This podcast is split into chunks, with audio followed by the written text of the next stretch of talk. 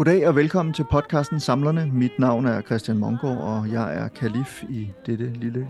Jeg synes stadig, ordet kalifat lyder forkert. Skal vi ikke bare sige dette lille kongedømme af mildt vanvid og samleri og alt muligt andet. Og, og jeg må sige, at jeg har glædet mig virkelig meget til i dag og til denne øh, uges øh, udsendelse, dette, dette, dette, dette afsnit af Samlerne.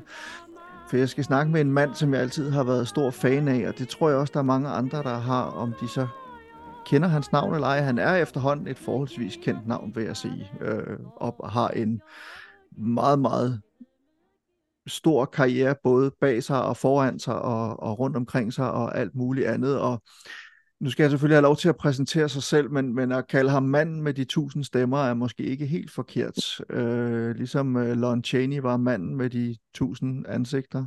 Var det ikke sådan? Noget af den stil. Så er øh, Lars Tisgaard, øh, velkommen til. Du er manden med de tusind stemmer. Velkommen til, til samlerne. Jamen, tusind tak skal du have. Øhm, ja, det er rigtigt. Jeg har fået lov at, at bruge mit talent for skuespil inden for, for stemmeverdenen. nu kan du høre, at jeg bliver helt hæs af at tale om det. så slidt er den blevet at lave de der mange, mange stemmer. Så, øh, så det var det, der blev mit, øh, hvad kan man sige, mit arbejdsfelt. Øh, animationsfilm, familiefilm, der skulle have dansk tale, øh, som altså kom fra udlandet. Og øh, hvor heldig kan man være at komme på dobbingkursus i 1988 som skuespiller der, og så øh, kort efter blive spurgt, om man vil være med til at hjælpe Sun Studio med at, og, øh, kigge tegnefilm igennem, for lige pludselig dukkede der Hanna-Barbera-teamen op på TV3, og Jetsons og Flintstones og Scooby-Doo, og de alle sammen skulle have dansk tale. Og, og så var det jo øh, Disneys genfødsel også øh, præcis det, i de år, ikke? Mm. Jo, det kom jo så lige bagefter, så dukkede Disney op med Bubibjørnen og Luftens Helte, og selvfølgelig, øh, ja, den lille havfru, hvor jeg min sanden fik lov at spille prins Erik, ikke? Og så kom jo øh, de store film der. Altså på den måde må jeg bare sige, hvor var jeg det rigtige sted på det rigtige tidspunkt. Og var jeg glad for, at jeg valgte at gå all in på det her, fordi det var jo det var selvfølgelig min egen beslutning at få tilbud af en ting, men det andet er jo så at sige, det vil jeg gerne.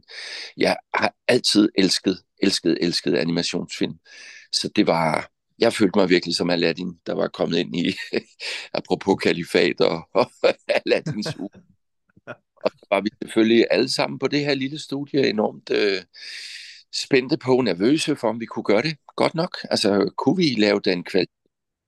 Og det, øh, det, øh, det kan man sige, da vi startede, var vi, var vi jo ikke så sikre på det.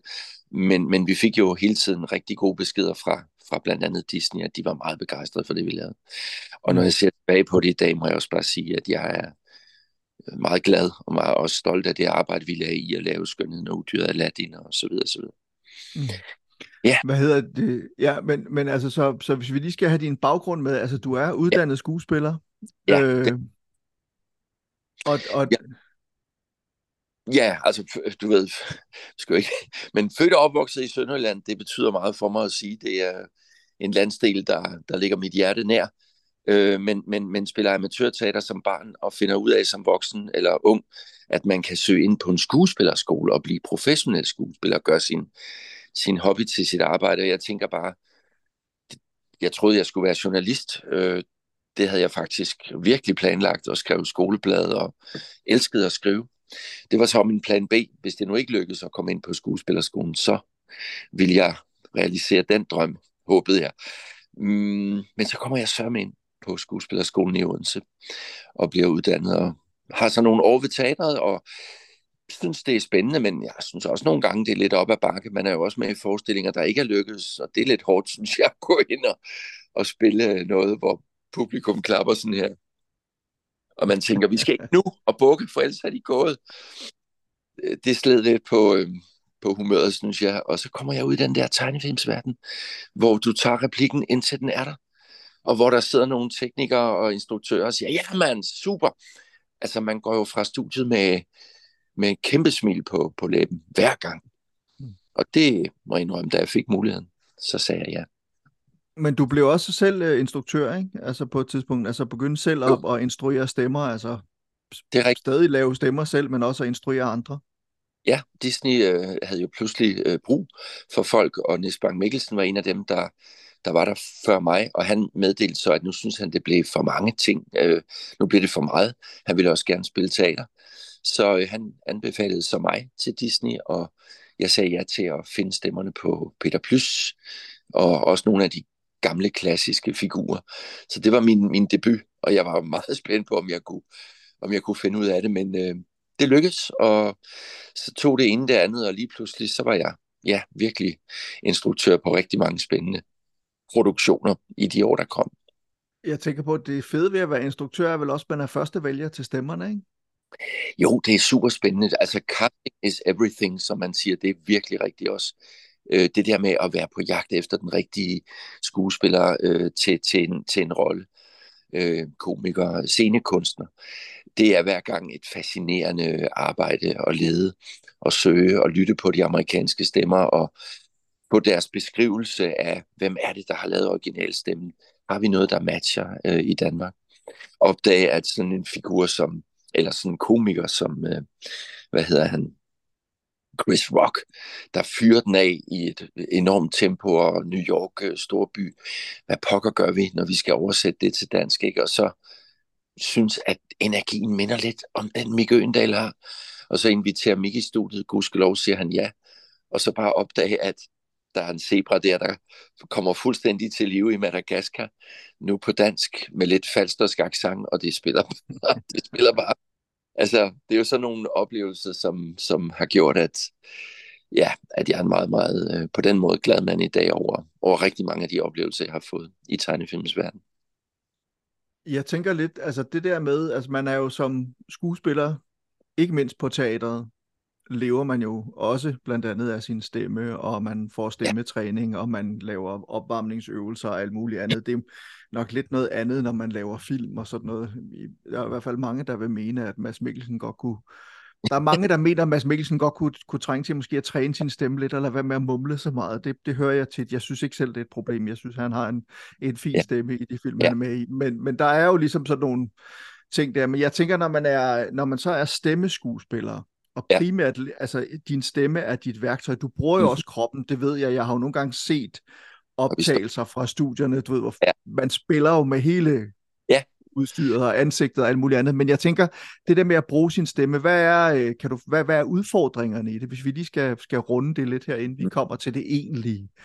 Ja, Jamen, du er egentlig inde på det. Altså, det starter jo med, det er jo også en af grundene til, at vi, øh, hvad kan man sige, primært, primært virkelig bruger scenekunstnere, der er vant til at stå øh, på en scene og bruge deres stemme, og som har gennemgået en professionel uddannelse, fordi det kan jeg huske øh, til, til den optagelsesprøve, jeg var til. En af de ting, som blev undersøgt, da vi kom, os der kom til anden prøve, der var vi 12, og vi vidste, at når weekenden var slut, så var seks af os dem, der fik lov at starte på skolen, og seks ville blive sorteret fra. En af de ting, der blev gjort der, det var, at vi var ude på, øh, nu var det i Odense, så det var Odense øh, Hospital, og der var en specialist der, der simpelthen øh, skulle ned og, og kigge på vores stemmebånd, om de, øh, om de kunne klare et, et professionelt liv som skuespiller. Havde vi, havde vi fra biologiens side det værktøj, der skulle til. Så havde vi så yderligere på skuespillerskolen, os der kom ind hver uge stemmetræning individuelt med en stemmelærer, hvor man arbejdede med, det kunne være nogen, der havde en dialekt, som det kunne være ret, de kunne lægge fra sig, så de kunne bruge den, hvis det skulle bruges, men de kunne også selvfølgelig tale et, et rigsdansk øh, på scenen. Øh, men også stemmeøvelser. Jeg fik min stemme lagt ned. Da jeg var ung og på skuespillerskolen, så, så talte jeg faktisk meget herop, og jeg var ret sikker på, at der lå min stemme. Og så arbejdede jeg simpelthen med at få stemmen lagt ned. Og det kom mig jo til gode i mange af de her tegnefilm, fordi jeg havde jo så stadigvæk adgang til at kunne tale herop som blandt andet krislingen og sådan noget, uden at det var et problem. Men, men en stemme øh, træning, en stemme uddannelse, og så øh, kan man sige, når det er på plads, når du har den værktøjskasse på plads, så kan du holde til at stå i tre timer og snakke som Scooby-Doo. Jeg er ikke så...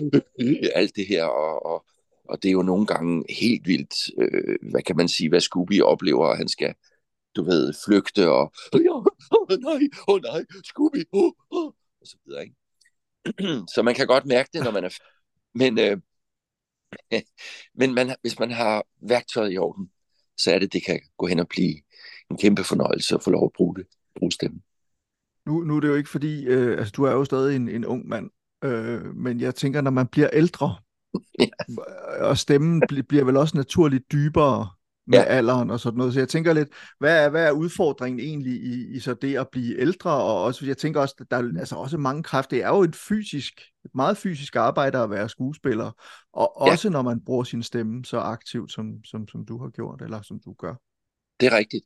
Det man skal huske er jo, at stemmebåndet er en muskel.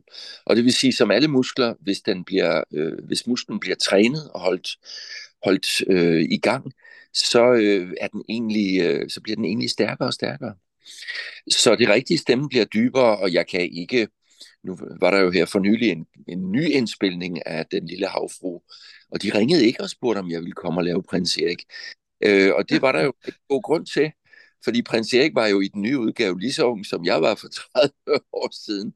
Og det kan jeg altså ikke. Jeg kan ikke gå ind og, og, og lyde, som jeg gjorde for 30 år siden. Gudskelov.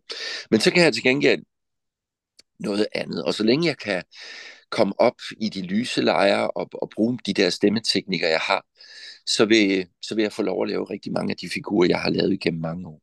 Men der er jo en begrænsning, øh, og du har ret, stemmen bliver dybere, men som også nogen siger, ja, men den får jo også alt den, hvad kan man sige, farve af livserfaring og levet liv.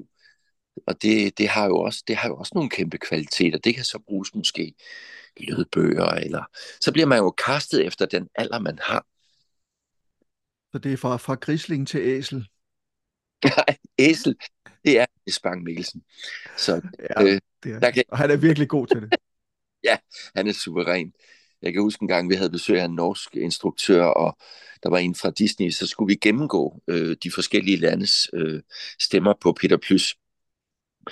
Og, og amerikaneren roste så øh, Nis og sagde, at det var vel nok en god æselstemme. Og den norske ville han godt have lidt dybere. Og jeg glemmer aldrig den her norske instruktør, da vi så havde pause, så hører jeg ham sige til øh, amerikaneren, but, but Blake, in Norway, we don't have those deep voices. så han mente ikke, og det er jo rigtigt, de synger jo meget deroppe i Norge.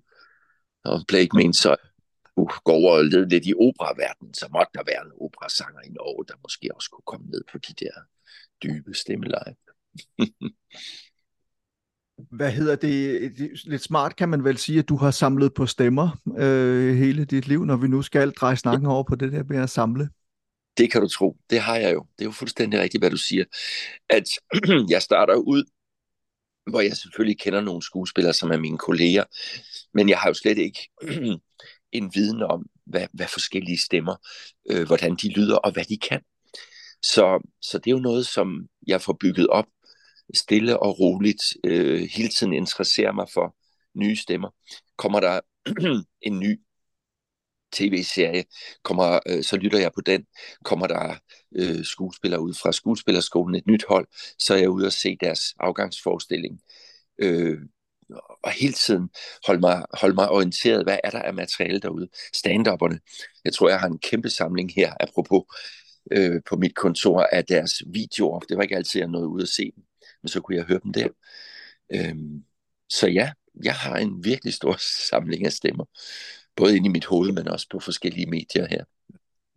Du hører simpelthen stemmer, Lars. Det kan man roligt sige. Jeg har givet det der udtryk ny betydning. Jeg hører stemmer. Ja. Nå, hvad hedder det? Du samler også, måske på en lidt usædvanlig måde, kan man sige, i, i forhold til mange af de andre, jeg har snakket med her i podcasten prøv at for, du sidder lige nu i et lokale, jeg kan se, der er nogle reoler bagved dig. Du har sendt mig ikke færre end 50 billeder af din ja. samling. Ja. Ja, det er sikkert ikke engang hele samlingen. Det er sikkert ja, kun noget af den. Og du ja. sidder lige nu foran nogle, øh, nogle reoler, nogle skabe, hvor der simpelthen står en hel del af din samling. Så jeg tænker, ja. om, om ikke du vil starte med at fortælle, hvad er det for en samling, du har, og hvordan vil du selv karakterisere den, for det synes jeg er ret interessant. Jamen altså, der er jo sket det selvfølgelig efterhånden, som øh, jeg har arbejdet med animationsfilm, så havde jeg, så havde jeg den lyst til hele tiden at, hvad kan man sige, undersøge det arbejde, jeg lavede, om det nu holdt. Så, så lige fra de første, som vi kaldte det, tankstationsvideoer med videoer med pound puppies og med bulierne og øh, hvad de nu hed, alle de der meget, meget tidlige øh, videoer, som jeg, jeg startede med at være med på. Øh, der var også en, der hed Supertæt, kan jeg huske. Dem, dem gik jeg ud og købte og stillede og tjekkede dem og, og sad og lyttede. Hvad, hvad synes jeg nu, at, at, jeg, at jeg ramte figuren, og hvordan var helheden? Jeg, jeg var simpelthen vildt interesseret i det her arbejde med, med tegnefilm og lave danske, danske stemmer på. Så, øhm, så det blev sådan en ting, jeg, jeg gjorde hver gang, jeg havde været med i noget, som jeg vidste udkom på video, så holdt jeg øje med, hvornår det dukkede op i butikkerne. Og så, øh, så købte jeg det og stillede det ind på mit kontor. Og øh, eftersom jeg jo har haft 30-32 år øh, i branchen, øh, og stadigvæk er aktiv, så er det jo blevet til mange videoer. Øh, og, og senere blev det jo så DVD'er, så hvad kan man sige, øh, så her i, i, i min samling er der en ret stor øh, DVD, øh, videosamling, VHS. Øh, jeg har ikke tjekket, at der stadigvæk er noget på alle båndene, de står bare og, og hygger, fordi de har stået på mit kontor altid. Øh, så kommer DVD, DVD'erne, og så her til sidst Blu-ray, der må jeg indrømme, der stod jeg lidt af. Der var jeg sådan lidt, ej, jeg, jeg tager ikke turen igen med Blu-ray. Og så er det begyndt med streaming i dag, så det, det virker heller ikke så oplagt at gøre. Men jeg har mange, mange videoer med animationsfilm. Jeg har rigtig mange øh, DVD'er med animationsfilm. Mm. Alt muligt. Men, så så det, man, bliver jo sådan et, det bliver jo sådan et vidnesbyrd. Ja, du kan også... Måde. Du kan også kalde det sådan en trofæsamling, fordi der var også sådan noget af det, sådan den der har jeg været med til at lave, eller jeg, jeg, jeg har også købt øh, tegnefilm, som andre har lavet, øh, hvor det ikke var vores studie, der havde dobbelt. Og det var jeg simpelthen også af interesse for at se, hvordan, hvordan har branchen det? Altså, jeg var, jeg var simpelthen interesseret bredt i, hvordan, øh, hvordan vi lå, og, og der var måske nogle nye stemmer, som et andet studie havde fundet, som, som var, var dejligt for mig at høre, fordi hov, der var der en der, jeg ikke lige havde opdaget. Så sådan en, øh, en, en øh, interesse for, for animationsfilm på dansk og dansk dubbing i det hele taget. Og så er det mm. klart, øh, så havde jeg jo, jo børn. Øh, jeg blev far første gang i 1990, så det er jo parallelt med det her. Så det var jo meget nærliggende at, at købe figurerne, så børnene kunne lege med. Og øh, da de så på et tidspunkt ikke gad at lege med dem mere, så skulle de figurer jo ikke bare smides ud. De skulle ned og stå på mit kontor. Så der er jo også en samling, der vokser og vokser og vokser. Og til sidst, da børnene var så store, at de slet ikke købte de figurer, så købte jeg dem jo selv. Og så har jeg jo gjort det, modsat hvad jeg ved mange samlere ikke gør. Jeg har virkelig adlydt, øh, eller tænkt over det, Woody siger i, i Toy Story 2. Om man vil have et legetøj stående i kasserne, eller vil man pakke det ud, så det kan blive leget med. Og jeg har valgt at pakke det ud. Pakke det ud, øh, uanset at det så taber i værdi, fordi for mig har det været vigtigt, også når jeg får besøg øh, af børn og unge mennesker, at vi kan røre ved figurerne, vi kan tage dem ud, og jeg kan nu, øh, jeg har startet med at, ja, at blive at blive YouTuber her på mine ældre dage, bagom filmen med Lars Thiesgaard, vi har lavet to afsnit, kommer tredje i den her uge, og det er vidunderligt, at jeg så kan sidde med figurerne i hånden, kigge på dem, fortælle om stemmen, fortælle om det arbejde, vi lavede, da vi, da vi indspillede. Og man kan mm. på den måde sige, at jeg har en samling af noget, som jeg på mange måder har et personligt forhold til. Altså jeg føler jo, når jeg ser uh, Aladdin, at jeg kender ham rigtig, rigtig godt. Jeg har, jeg har arbejdet med figuren, jeg har været med til at lave stemmeprøven på, for at finde Søren Lavnbjerg. Jeg har haft Søren Lavnbjerg i studiet, og, og nu har jeg en lille figur her, så det er jo, jeg føler mig jo omgivet her af venner i virkeligheden. Ja. Der, der, ja, det, det, det, det er mere end bare, det, det er personligt for mig på en eller anden måde. Jeg kan også se, at du har også Timon og Pumba stående. Ja, det har jeg. Det kan man ja. I, I flere forskellige versioner. Øhm, Men, så... men jeg, jeg synes, det er lidt interessant at snakke om det der med, fordi jeg, jeg tror, alle samlere kan genkende noget af det, du snakker om, det der med at være omgivet. Undskyld. Det der med at være omgivet af venner, altså at man i sin samling, man finder en eller anden form for ro og ja. nogle gange også trøst, og nogle gange for mig er det sådan noget med at gå rundt og organisere min samling, så er det ligesom at organisere verden eller mit liv. Du ved, jeg får styr på kaos. Ja, det kan jeg virkelig følge dig i. Øhm, det kan jeg virkelig følge dig i. Og man kan sige, den kombination, jeg så har her i, mit, øh, i min samling, det er jo så, at jeg også har nogle af de samlinger, jeg havde som barn, eller nogle af de ting, jeg begyndte at samle på som barn. Det, som, hvad kan man sige, har relation til det her arbejde. Jeg samlede jo, jeg var så heldig, vil at sige, at være søn af en boghandler. Og det betød, at bøger har været en stor del af mit liv, men også blade. Min far solgte jo ugeblade. Så jeg har jo en, en pæn stor samling af Anders Sandblad. Det var et højdepunkt hver, hver, øh, hver uge, når de kom. Og så kunne man købe sådan nogle samlemapper. Man kunne sætte dem ind i. Der var sådan en lille stålpind, øh, man sådan skubbede ind i midten af bladet, og så kunne man så have sådan en mappe med, øh, jeg kan ikke huske, hvor mange der kunne være, 20 blade måske.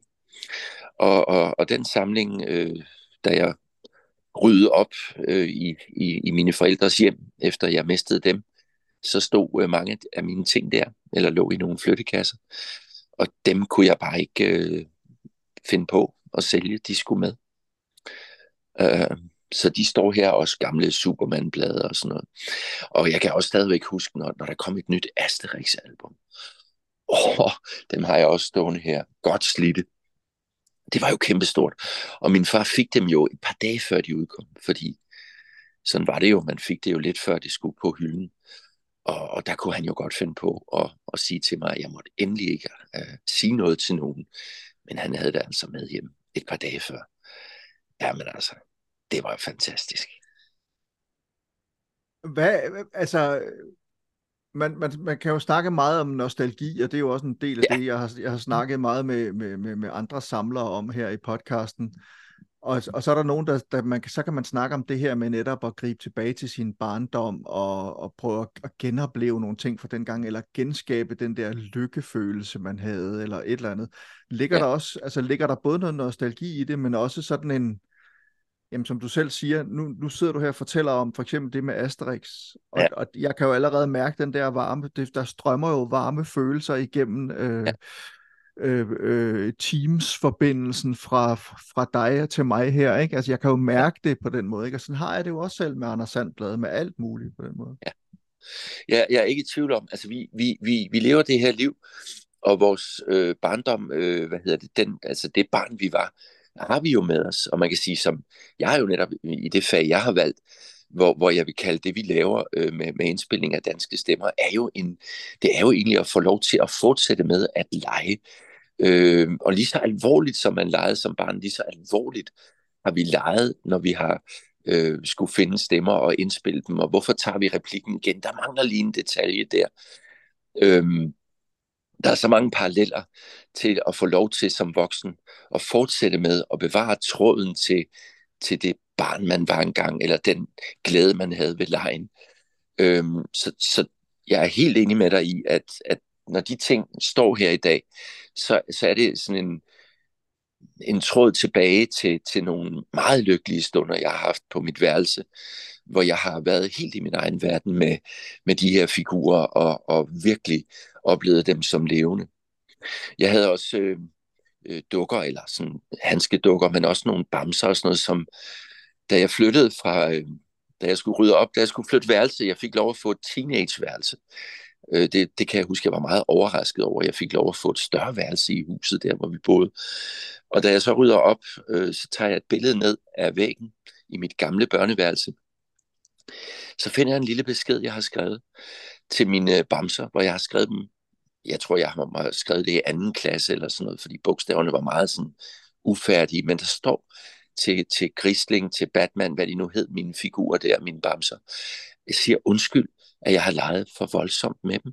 Jeg lavede sådan en leg, der hed Batman og Robin, hvor jeg kastede lidt rundt med dem, og det blev de jo slidt af. Så har jeg simpelthen skrevet en undskyldning til dem. Og jeg lover aldrig at lege så vildt mere. altså, så levende har de været for mig det er vildt. Ja.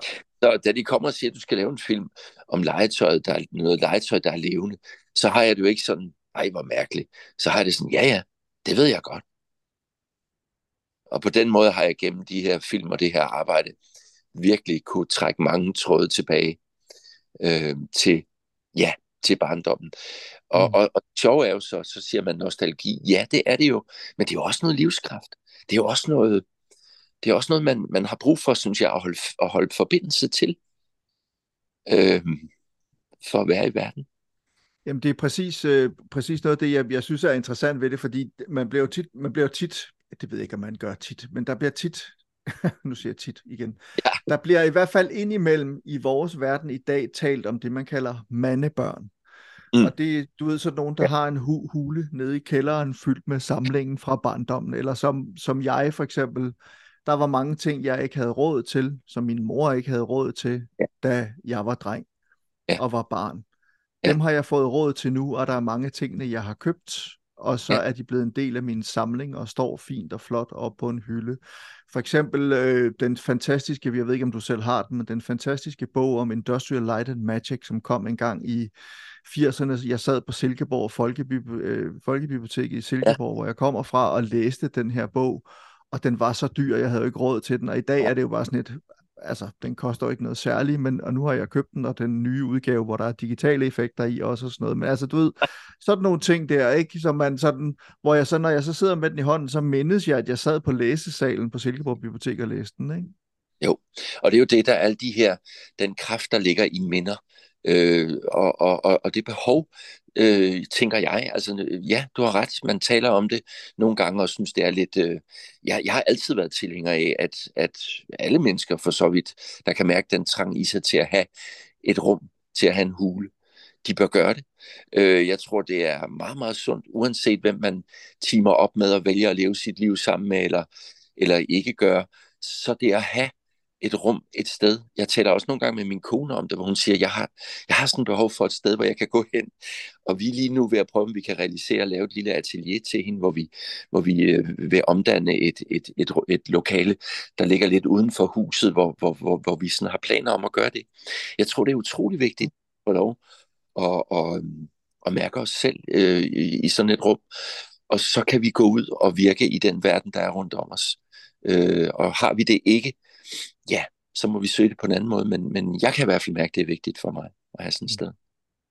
Nå, men altså nu, jeg, lige nu sidder jeg på mit, øh, på mit hjemmekontor, som også er fyldt med film og bøger og alt muligt andet, ja. og så har jeg min kæmpe samling af bøger og film, og jeg ved ikke hvad, Lego og ja. you name it, tegneserier og så videre, stående inde ved siden af. Øhm, og jeg må da indrømme, at, at nogle af de tidspunkter sådan, i det hele taget, hvor jeg føler mig allermest tryg, det er, når jeg sidder omgivet af min samling. Så føler jeg ligesom, der er orden på tingene. Ikke?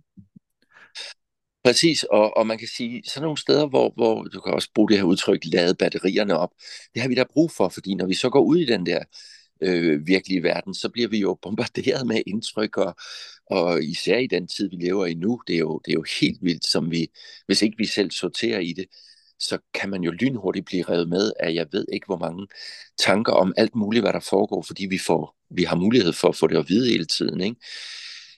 Øh, og den ro, der kan ligge i at komme tilbage til øh, noget af den ro, jeg også oplevede, når jeg tænker tilbage på netop gå ind på mit værelse, lukke døren, sætte en Beatles-plade på, øh, kigge på mit akvarium, øh, tage et Anders Sandblad, og så var der ikke nogen, der skulle øh, bruge mig til noget, før jeg selv øh, måske valgte at gå ud af det der lokale igen. Mm. Øh, frihed, frihed til at være, til at være til stede i, i det rum der. Mm. Det, det, det, det, det, skal man, det skal man give sig selv lov til at genbesøge, hvis man har, har sådan nogle øh, minder der. Det kan jeg i hvert fald mærke, at jeg bruger som, øh, som energisted. Altså finde ja. min... Ja. Jamen, jeg tror præcis, jeg har det på samme måde. Ja. Øhm, vil du kalde dig selv en naturlig samler? Altså du snakkede om det der med, at du havde nogle samlinger fra barn, ja. og så begyndte du så at sådan mere eller mindre bevidst at samle igen, da ja. du køber alle de her film og tv-serier på, på, på, på først VHS og så på DVD og så videre, og du køber figurer ja. til dine børn, og så siden køber du dem så til dig ja. selv og sådan noget. Ja. Øh, men har du altid været samler, eller var der sådan et slip fra barndomsårene til ja, da du begynder med de andre ting? Ja, altså jeg vil sige, som, som barn var jeg samler. Jeg samlede, jeg gik i frimærkeklub, samlede på, på frimærker, og den samling har jeg også liggende. Den står ikke fremme, men, men den ligger der et sted, og den er jo så stoppet i 1900 et eller andet 70, ikke? men jeg nåede der at få nogle, altså sidde der med, med, med, med lampen, hvor man skulle se, om de var selv, altså fluorescerende, og, og sidde med en takkemåler, for at finde ud af, om, om de havde det antal takker. Fordi hvis de havde det, så var det jo et meget sjældent udgave, at altså, hele den, øh, jeg som sagt gik i en frimærkeklub, hvor en, en ældre herre mødtes med, med nogle af os, øh, der var interesseret i det, op på skolen en gang om ugen. Og han havde jo skillingsmærker, han havde jo nogle af de der gamle øh, mærker, som vi fik lov at kigge på. Og en sjældent gang kunne det være, at han sagde, ved du hvad, jeg har en dublet, så du må godt få den her. Hold nu op, det var jo det var stort. Ikke? Øh, og jeg husker at samle på fodboldkort, og så byttede man op i skolen. Jeg husker mange ting, man, man samlede på glaskugler, som man spillede med i frikvartererne. Øh, Løbes hed det på sønderjysk. øh, egentlig rigtig meget, man gik og samlede på. Jeg ved, om man ikke sådan gik og på den måde også fandt sin identitet. Jeg er en, der kan lide det her. Jeg er en, der samler på det. Jeg er en, der spiller fodbold. Jeg er en, der hvem er jeg? Ikke? Den der sammenstykning af identitet, man går og leger med der. Og øhm, det er rigtigt, at da jeg så var ung, så, så kom det lidt på hvilepause. Så var jeg fuld gang med at finde ud af, hvem den unge mand var. Men jeg smed jo ikke de der ting ud. Så, så øh, hvad kan man sige? Jeg tror egentlig, ja, jeg tror altid, jeg vil kalde mig for samler. Ikke på den måde, at jeg vil have en komplet samling, men glæden ved at samle, glæden ved at øh, tale med andre samlere. Hvad har du? Nej, har du det der grønlandske? Det mangler jeg i min samling. Nå for søren, hvor har du fået det hen? Har du købt det? Jamen, der er en auktion her. Og så videre. Hele den der leg. Mm. Altså nu har vi ligesom snakket også en del om, hvor meget din samling betyder for dig, og at, at, at den der værdi, der ligger i den, og også det der personlige, der ligger i den, de følelser, der ligger i den og sådan noget. Men ja. altså, sam, samler du stadigvæk aktivt på den måde at forstå, at du går ud og køber, hvis du falder over en Timon og Pumba, du ikke har derhjemme, skal du så have dem med hjem, eller? øh, nej, det er sjovt, at du spørger om det, fordi det har jeg nemlig, det tænkte jeg meget over. Jeg har jo indrettet det her lokale. Det er lidt større end det kontor, jeg havde, da jeg stoppede som instruktør her for to år siden. Og så havde jeg jo alle de her ting liggende i flyttekasser, og jeg tænkte bare, hvor er det synd, jeg, jeg bliver nødt til at finde et sted, om ikke andet, og prøve at stille det op og se, hvordan føles det. Og så finder jeg øh, på en nedlagt efterskole, hvor man er i gang med at udleje lokalerne, så ligger der, og jeg kører bare forbi og ser, at, at hov, der sker et eller andet derinde og, og ringer til dem, der har købt øh, efterskolen. Og de siger, ja, men vi er ved at, og, og, og du kan komme og se, hvilke lokaler vi har ledige. Så er der et musiklokale, øh, som har været brugt som musiklokale, hvor, hvor lyden er perfekt, hvor der er mulighed for at lave et lille lydstudie, hvor jeg kan sidde og indspille lydbøger, hvor jeg lige kan sætte min laptop til, så er der øh, hvad hedder det, projektor, og jeg kan vise billeder og film. Og, og lokalet har en størrelse, der minder meget om det kontor, jeg havde. Og så tænker jeg, der er den jo. Det er jo helt vildt, at, at det står klar nu. Og vi er på Falster, så huslejen er ikke urimelig på nogen måde. Så jeg slår til og indretter det her sted, og, og er bare så lykkelig for, at jeg gjorde det. Øhm, så på den måde kan man sige, så, så, har jeg, så har jeg skabt noget, og på en måde har jeg, er det ligesom, det er dertil, hvor jeg nåede, altså det, på en måde er det, er det 19 frossen, det, det er frys, frosset fast der, hvor jeg var, da jeg stoppede med at arbejde. Og jeg kan mærke, at jeg har ikke lyst til at gå ud og, som du siger, oh, der er en Timon og Pumba, jeg ikke har. Ja, men den havde jeg heller ikke, da jeg stoppede. Det er sådan lidt museum på en eller anden måde, at, at, at det her, jeg har stående her nu, du kunne kalde det en dobbinginstruktør, der stoppede med at arbejde i 2021. Hvordan så hans kontor ud, da han stoppede? Det så sådan her ud der var alle de her ting, for jeg havde jo, jeg havde jo også min Anders Sandblad samling og min Asterix stående på kontoret. Jeg havde jo tit brug for at skulle slå op. Nå, nu kommer der en ny Asterix-film, Asterix og Britterne. Nå ja, hvordan var det nu, det var i, øh, hvad var det nu figurerne hed? Og så, du ved, så har jeg lige magasinet stående, og jeg tænker, det er noget af det, du også må, må, må, må, må bruge det aktivt til det, det arbejde, du har. Præcis. Om det er jo også derfor, jeg stoler jo ikke på streamingtjenesterne for eksempel, så derfor har jeg 5.000 film stående på, på Laserdisc, DVD og Blu-ray. Uh, ikke noget på VHS, men, men uh, 8 mm i øvrigt også. Men, men, øh, men altså, du ved, det, det, det er ligesom, så, så det er noget, jeg bruger meget aktivt i mit arbejde, også alle mine bøger og, og så videre, ikke? Og så er der ting, jeg samler på, fordi jeg synes, det er fedt, blandt andet Lego og, og, forskellige figurer, lidt rekvisitter fra film og, og re, rekvisitkopier og så sådan noget. Jeg har ja. en ridderfalk og sådan en, gral dagbog fra Indiana Jones og sådan nogle ting, ikke? Jamen altså, jeg, jeg kan mærke, at den, den, øh, den dør kunne jeg godt åbne. Men øh, jeg kan også at øh, det vil blive dyrt. Og, øh, og jeg kan mærke, at der er også et eller andet øh, fedt ved at sige, øh, det var hertil, altså det lyder lidt mærkeligt måske, det var hertil, jeg nåede. Men der er et eller andet i at sige, det her, det, det kan jeg, det, som du siger, det har jeg en personlig, eller som jeg sagde før, det har jeg en relation til. Det har jeg arbejdet med. Øhm, og jeg behøver ikke at have fem timer under pumpe. Jeg, jeg kigger med stor fornøjelse på, på Facebook-grupper, hvor folk viser deres samlinger og, og glæder mig over også at se nye udgaver af noget, som, som jeg ikke vidste fandtes. Men der er ikke noget, der, der er sådan, hvor jeg tænker, den må jeg have. Så, så på den måde er jeg måske en lidt atypisk samler. Det er ligesom, det skal være noget, jeg selv måske har været ude øh, og købe, måske også mens jeg arbejdede med det. Jeg har også købt bøger, der hedder The Art of, man kan få skønne bøger jo, om de fleste store animationsfilm. Øhm, så der var jeg jo nede øh, inde på Købmagergade i, øh, hvad hedder det, Arnold Busk. Øh, hver eneste gang, jeg skulle i gang med en ny tegnefilm, gik jeg ned og snakkede med dem dernede og sagde, der kommer den her film, og jeg vil rigtig gerne skrives op, lige så snart I har bogen. Og nogle gange nåede de at få bogen, hvor der jo så er vidunderlige skitser af øh, hele den proces, der ligger bag ved at skabe en animationsfilm. Øh, også mange udkast til, hvordan figurerne ikke blev, men hvordan man startede med at tænke, de kunne være. Det synes jeg er super interessant. Og så nogle gange, når bogen kom, var jeg så heldig, at vi var ved at doppe den, eller vi var ved at indspille den, eller vi var ikke helt færdige. Så tog jeg den selvfølgelig med i studiet. Og når en skuespiller var færdig med at indspille, spurgte jeg, øh, jeg har den her bog, øh, jeg har fundet en side, hvor, hvor din figur er. Vil du skrive en lille øh, autograf? Og det øh, gjorde de så.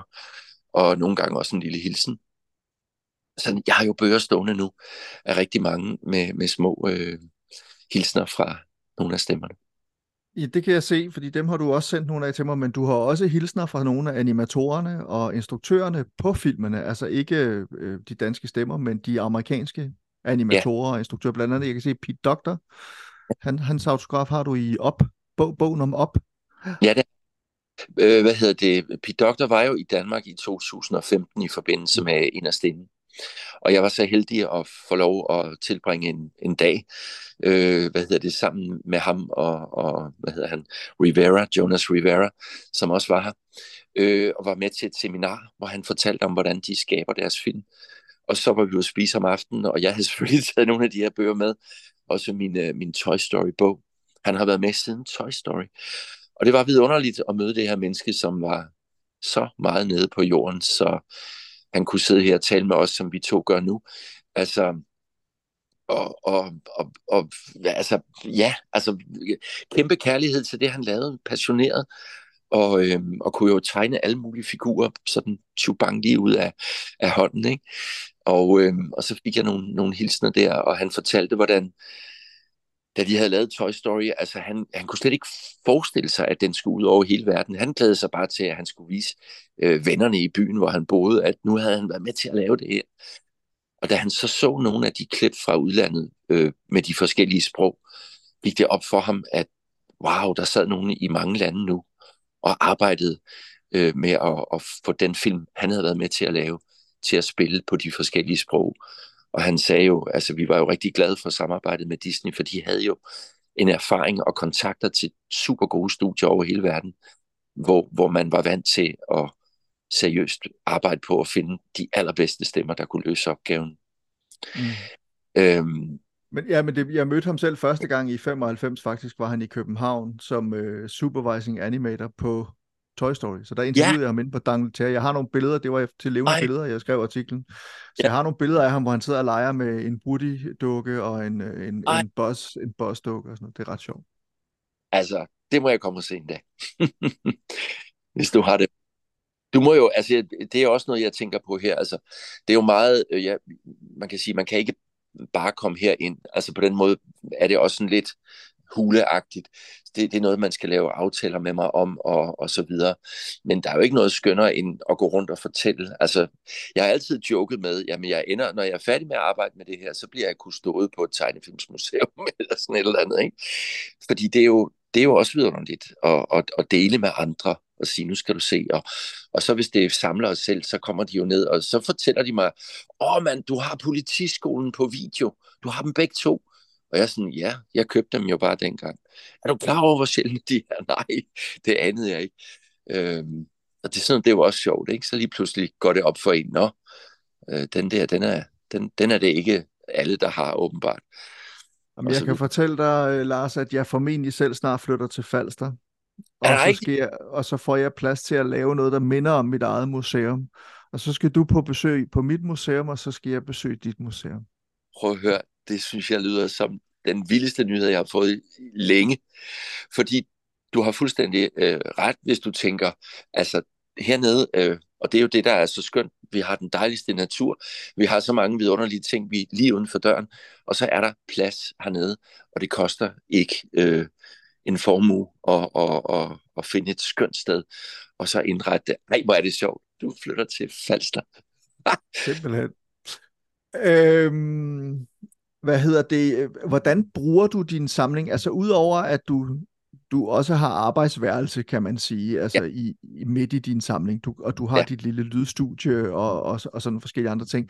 Hvordan bruger du ellers din samling aktivt? Altså går du stadig hen og tager ting ned fra hylden for at røre ved dem, altså det taktile i det, læser i tegneserierne og sådan noget? Helt sikkert. Altså en kæmpe fornøjelse nu, at der, jeg bliver kontaktet af mennesker, der siger, kunne det ikke være fedt at lave en podcast om, øh, om tv-serierne i Disney Show og de andre tv-serier på Cartoon Network? Kom bagom, Øh, hvad, hvad, hvad, hvordan skabte man dem, og hvad gjorde I, da I skulle finde stemmerne? Øhm, så det har jeg gang i øh, nogle podcasts, og, og hver gang, så skal jeg jo hen og finde øh, mapperne med, øh, med, med beskrivelserne af figurerne, og, og det vil sige, at jeg genbesøger øh, det arbejdsliv, jeg havde der i, i starten af 90'erne.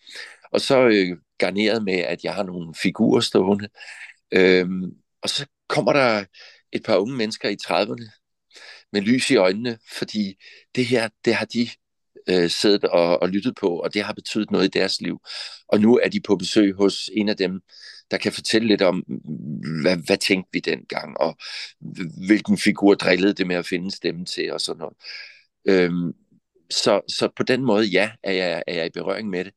Øh, jeg smider jævnligt en eller anden video på. Jeg har stadigvæk et fjernsyn med video, øh, som virker. Og jeg ved også, hvor jeg kan købe et, hvis det pludselig holder op med at virke. Der er nogen, der går heldigvis og sætter sådan nogen i stand. Det har du sikkert også viden om. Og, øh, og, og så, så tænker jeg, jeg skal lige se, er der noget på det der politiskolebånd? Og det er der sørme, rigtig mange af dem. Og så er der desværre også nogen, der er fuldstændig, jeg ved ikke, hvad der er sket. Jeg har måske haft det stående et sted på et tidspunkt, hvor der er kommet lidt fugt ind. De er sådan fuldstændig og der har jeg så kontakt med nogle mennesker, der siger, giv det til os, så kan vi varme det op, og så kan vi måske øh, få det til at virke igen. Altså det er jo en sjov verden at komme ind i. Alle de her dejlige mennesker, som nørder med gamle VHS-bånd, og det må ikke forsvinde, og, og vi må prøve, om vi kan bevare det, hvis det er så spændende og hyggeligt. Altså hvis der var nogen, der for lad os sige, bare 10 år siden, 15 år siden, havde sagt til mig, at VHS skulle blive en handelsvare, altså at, at man ville begynde at handle med sjældne VHS'er, så, så vil jeg sige, at de må være tosset, fordi kvaliteten er jo simpelthen så dårlig. Altså vi har DVD, vi har Blu-ray, vi har 4K-streaming og alt muligt andet. Jeg vil have grinet det langt væk, men omvendt, så kan jeg så, så også sige, at samleren i mig kan jo sagtens se det. Og hvis der er en dør, jeg ikke tør åbne, apropos døre, yeah. Yeah. så er det VHS-døren. Ja, altså, de fylder for meget, og det bliver dyrt, og det bliver besværligt og alt muligt andet. Det kan jeg rigtig godt følge dig i.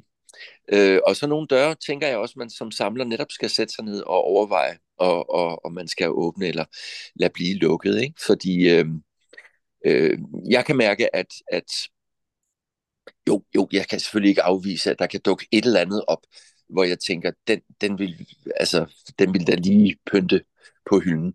Men, men, øh, men der er et eller andet øh, fantastisk ved, og det bliver jo spændende at se, hvordan du har det, hvis du en dag når dertil, hvor du siger, nu, nu stopper jeg mit, mit aktive arbejdsliv.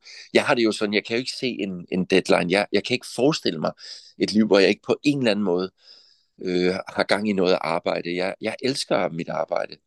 Der, jeg så lige, hvad hedder hun øh, på TV2, øh, øh, legendarisk, øh, hvad hedder det, speaker og journalist. Ulla Terkelsen? Måske? Ja, selvfølgelig.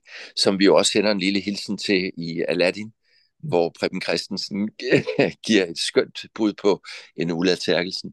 Hun siger, øh, hun, så, øh, hun skriver i, eller sagde i et interview her for nylig, så længe der er kunder i butikken, så bliver jeg ved. Og det tror jeg egentlig, den tror jeg vil, vil snuppe og sige, så længe der er kunder i butikken. Men, men øh, hvordan du vil have det, når du engang når dertil, om, om du vil blive ved med at samle, og, eller om der også er sådan en form for tilfredsstillelse i at sige, det her var, er mit liv.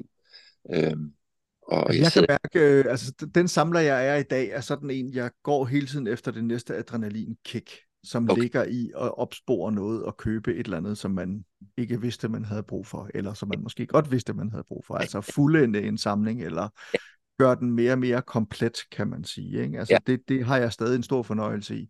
Jeg tror, jeg vil blive ved med at, at, at på den måde at samle, men, ja. men jeg kan også godt mærke, nu er jeg et par 50, eller 51 er jeg.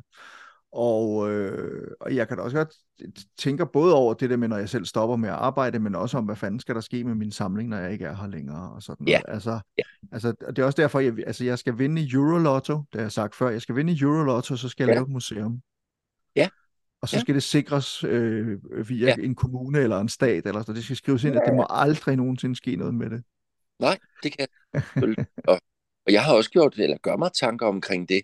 Øhm, ja, jeg er i snak med nogle unge mennesker, der, hvor vi overvejer at, at starte sådan en, en, en dansk dobbing-fanklub, og hvor jeg sagde til dem, jamen det her kunne jo egentlig godt være, øh, eller gå hen og blive et klublokal. Altså, det kunne jo godt være et sted, hvor, øh, fordi jeg har også lyst til at dele det med nogen.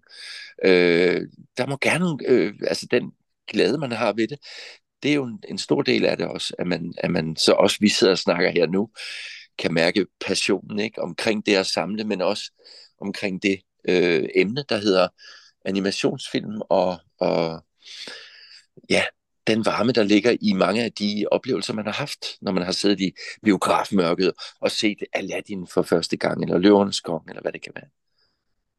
Jamen præcis, altså det, det, det er lidt, altså det er også derfor, jeg elsker, det er derfor, jeg startede den her podcast. Altså jeg startede den under corona, fordi jeg så også ja. sad og tænkte, jeg er nødt til at lave et eller andet, som kan holde mig nogenlunde normal i, i mm. alt det her kaos og vanvid.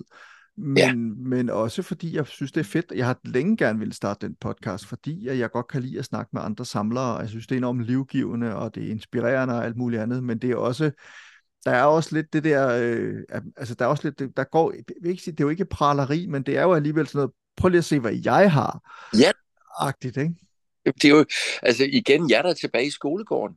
Altså, Øh, det der sjældne kort af de der fodboldkort, eller der var også sådan noget tyggegummi, hvor der var sådan nogle flag i, som man samlede på, på flag fra hele verden, og så, åh man, har du Ghana? Åh, oh, hey, han har Ghana! Og sådan, du, altså, øh, den der meget simple øh, glæde, øh, og, og, og det var jo også en slags, øh, hvad kan man kalde det, der var jo sådan en, man kunne være heldig at få, altså man, man købte tyggegummi, eller hvad det var, der var også i, i hvad hedder det, i de der øh, øh, øh, cornflakespakker, der kan jeg huske, der var sådan nogle kort, øh, der var sådan nogle øh, firkanter, øh, de var grønne, og så skulle man øh, holde dem under vand, og så kom der en del af et skattekort frem. Og selvfølgelig manglede man jo den, det fjerde, der var fire dele, man skulle have, så havde man vundet. Men den der spænding, for det første, når man hældte op, hældt op når man hældte ud i sin lillebrors skål og min skål, hvor røg det der grønne kort ud? Man måtte ikke snyde. Og hvem den, den skål, det røg ned i, fik så lov, øh, så var det vedkommende, der måtte gå ud og holde det under vandet. Ikke? Og så den der spænding, hvad dukkede der frem? Ligesom du ved, usynlig blæk. Hvad er beskeden? Og så, nej, det var den, vi havde 28 af i forvejen. Men prøv at høre, den glæde, den spænding, altså... Jo, men så galt det jo om at spise nogle flere cornflakes, så der kunne ja. blive købt en ny pakke, ikke? Det var jo så den side af det, vores forældre prøvede at gøre os klar. Altså, men men det, var jo, det var jo ikke noget, vi rigtig kunne tage alvorligt, fordi vi, det var jo bare spændende.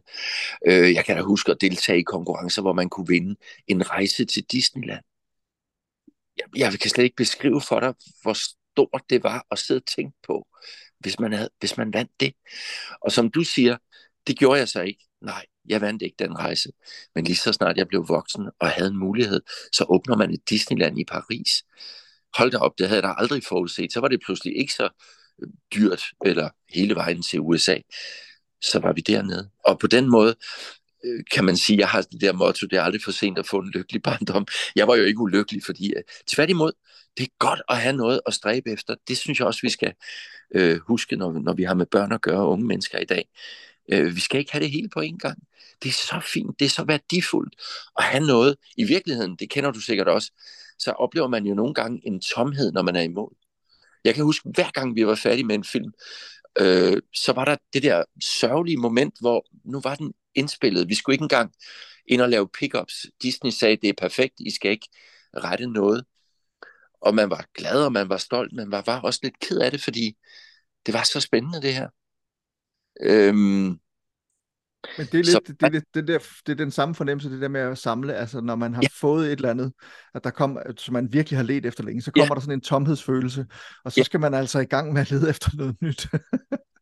Præcis, og, og, og, og, og det er nemlig så vigtigt, og, og den rejse, hvor man hele tiden har de der mål foran sig, der gør, at man netop føler, at man er på en rejse. Man er ikke færdig. Man er hele tiden på vej. Der er nye verdener at opdage. Der er nye øh, eventyr. Altså, det må jeg indrømme. Det, det synes jeg er det, der, der gør, at, øh, at jeg, øh, hvad kan man sige, føler mig levende. Og, og så kan jeg sidde her i, mit, i min hule, i mit rum, og, og kigge på, på nogle af de rejser, jeg har været på, og, og have gode minder om det. Og det inspirerer mig til at holde den øh, åre åben, der siger, jamen, der er der mere endnu. Mm. Jeg lige opdage det. Så, så øh, på den måde kan man sige, samler man jo hele, hele sit liv på oplevelser, og man glædes over rejsen hen mod.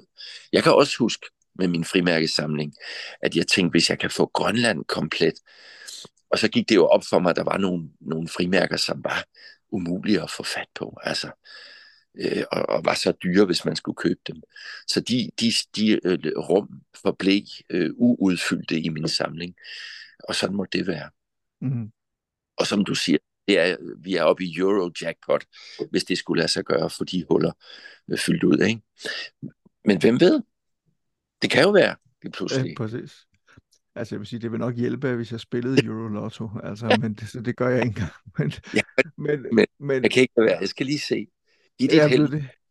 Ja, præcis. Ja. Ja, men, det, det, men det er interessant, og der er også, altså for eksempel apropos det der med, med, med Disneyland og så sådan noget der, jeg er selv fuldstændig besat af Disneyland af en eller anden grund, selvom jeg har været i Los Angeles i gange, at det aldrig lykkedes mig at komme i Disneyland derovre. Jeg har været i Paris, og jeg har været okay. i Tokyo. Ja.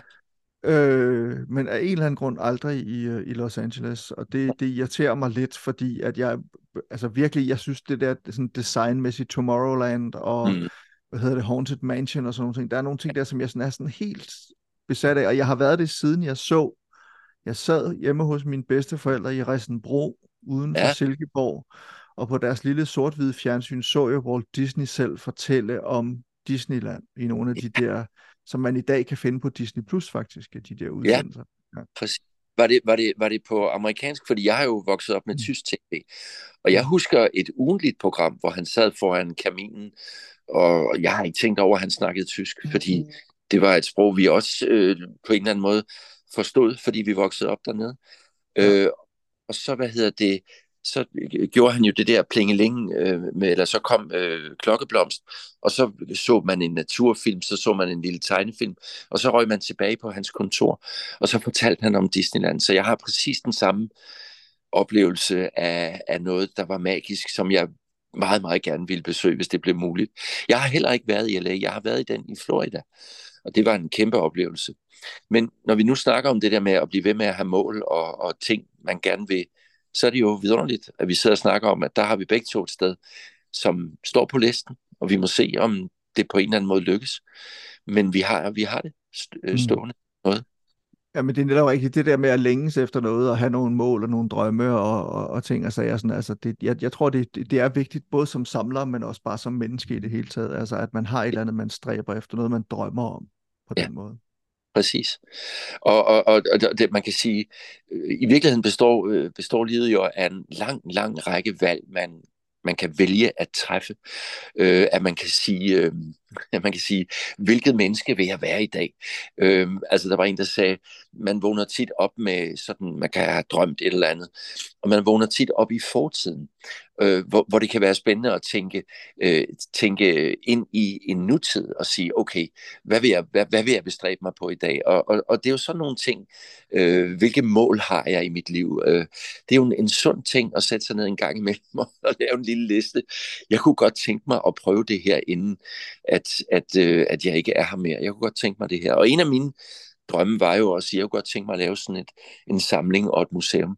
Og i virkeligheden nu, hvor jeg har gjort det, så kan man sige, så vil jeg kunne beslutte mig for at pakke det hele ned igen og sige, jamen nu er det gjort.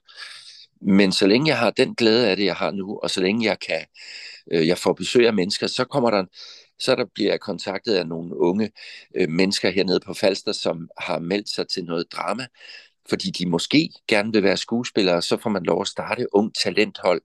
Så ringer de til mig og siger, eller deres lærer ringer og siger, Lars, kunne de komme ud og besøge dit sted? kunne de få lov at bare prøve, hvad det vil sige at doppe lidt? Og jeg siger, jeg kan ikke tilbyde en rigtig dobbing, men jeg kan sagtens øh, give jer en oplevelse af at stå med et manuskript og en tidskode. Øh, jeg har nogle små tegnefilm, vi kan, vi kan lade som om vi dopper, og jeg kan instruere på jer, jeg kan fortælle jer. Så kommer der sådan seks unge mennesker her, og, og får en Scooby-kiks, fordi dem har jeg selvfølgelig stående herover.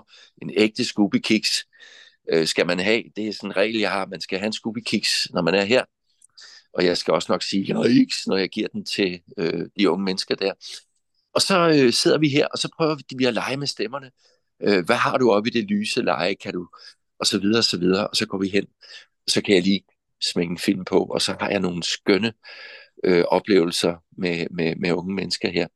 Det kan det også bruges til. Og de kommer, noget, ja. ja, de kommer jo ind og ser alt det her, og nej, og den kan jeg huske, og, øh, og så videre, ikke? det er vidunderligt. Ja, så det der med at give videre til den unge generation, hvad enten det er en samling, eller det man ligesom beskæftiger sig med, er passioneret omkring, det er jo en fantastisk fornemmelse. Det er det.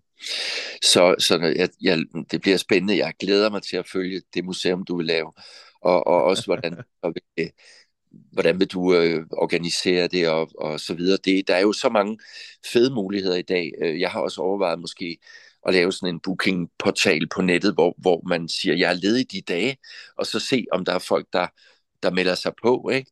Og så afsætter man de dage klokken det til det, og så er man her, og så får man besøg. Øh, ja, altså, det er en kæmpe, kæmpe fornøjelse, altså.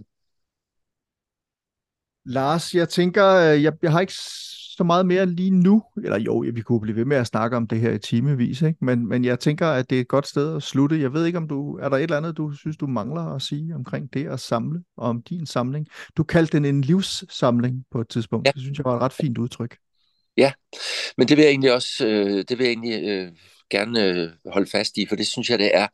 Først tænkte jeg, om jeg skulle sige en arbejdslivssamling, men i og med, at jeg har tænkt stående fra min barndom og, og mine bamser, jeg legede med, da jeg var lille. Øh, det var jo i Toy Story 2, at jeg opdagede, at, at de kunne ikke ligge i en flyttekasse. Den der sang, dengang jeg var elsket, som bliver sunget, øh, og som jo illustrerer, hvad hedder, her, hvad hedder hun, øh, Jessie, hvor ked af det hun er over at ikke være fremme og, og blive kasseret eller glemt af barnet der, den, den sad lige i, i hjertekuglen, og jeg kom i tanke om, at, at mine bamser lå i en flyttekasse. Og fra det øjeblik, øh, så har de siddet her på, på mit kontor og, og fulgt med. Øh, så det er, det er en, en livssamling, jeg, jeg er omgivet af. Og det giver mig en, en daglig glæde, jeg ikke altid har over hver dag, men bare det at vide, at det findes, og det står her. Og jeg har selvfølgelig alarm på og alt muligt, så, så jeg forhåbentlig kan, kan sikre, at, at det ikke forsvinder. At legetøjet ikke stikker af? For eksempel, ja, jeg, jeg lover dig, jeg, jeg, jeg, må have, jeg må sætte et kamera op, fordi der er sikkert liv og glade dage. Der står jo masser af udgaver af bamser og, og figurer. Der er sikkert liv og glade dage. når jeg, når jeg ikke er her. Lars Det- Thiesgaard, ja, undskyld. Nej, det tror jeg, at der er. Nej, Lars, Thies, Lars Thiesgaard, tusind tak, fordi du ville være med i, øh, i Samlerne. Det var altså en kæmpe fornøjelse. og jeg kan kun sige lige måde. Tusind tak, for at jeg måtte være med.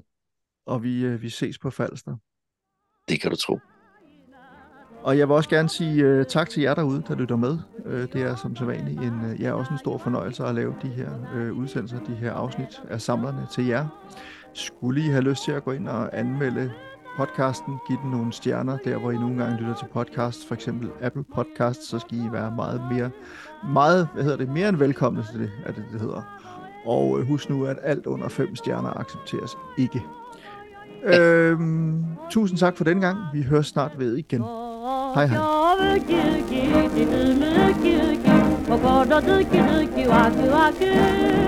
世界の歌楽しい歌東京文人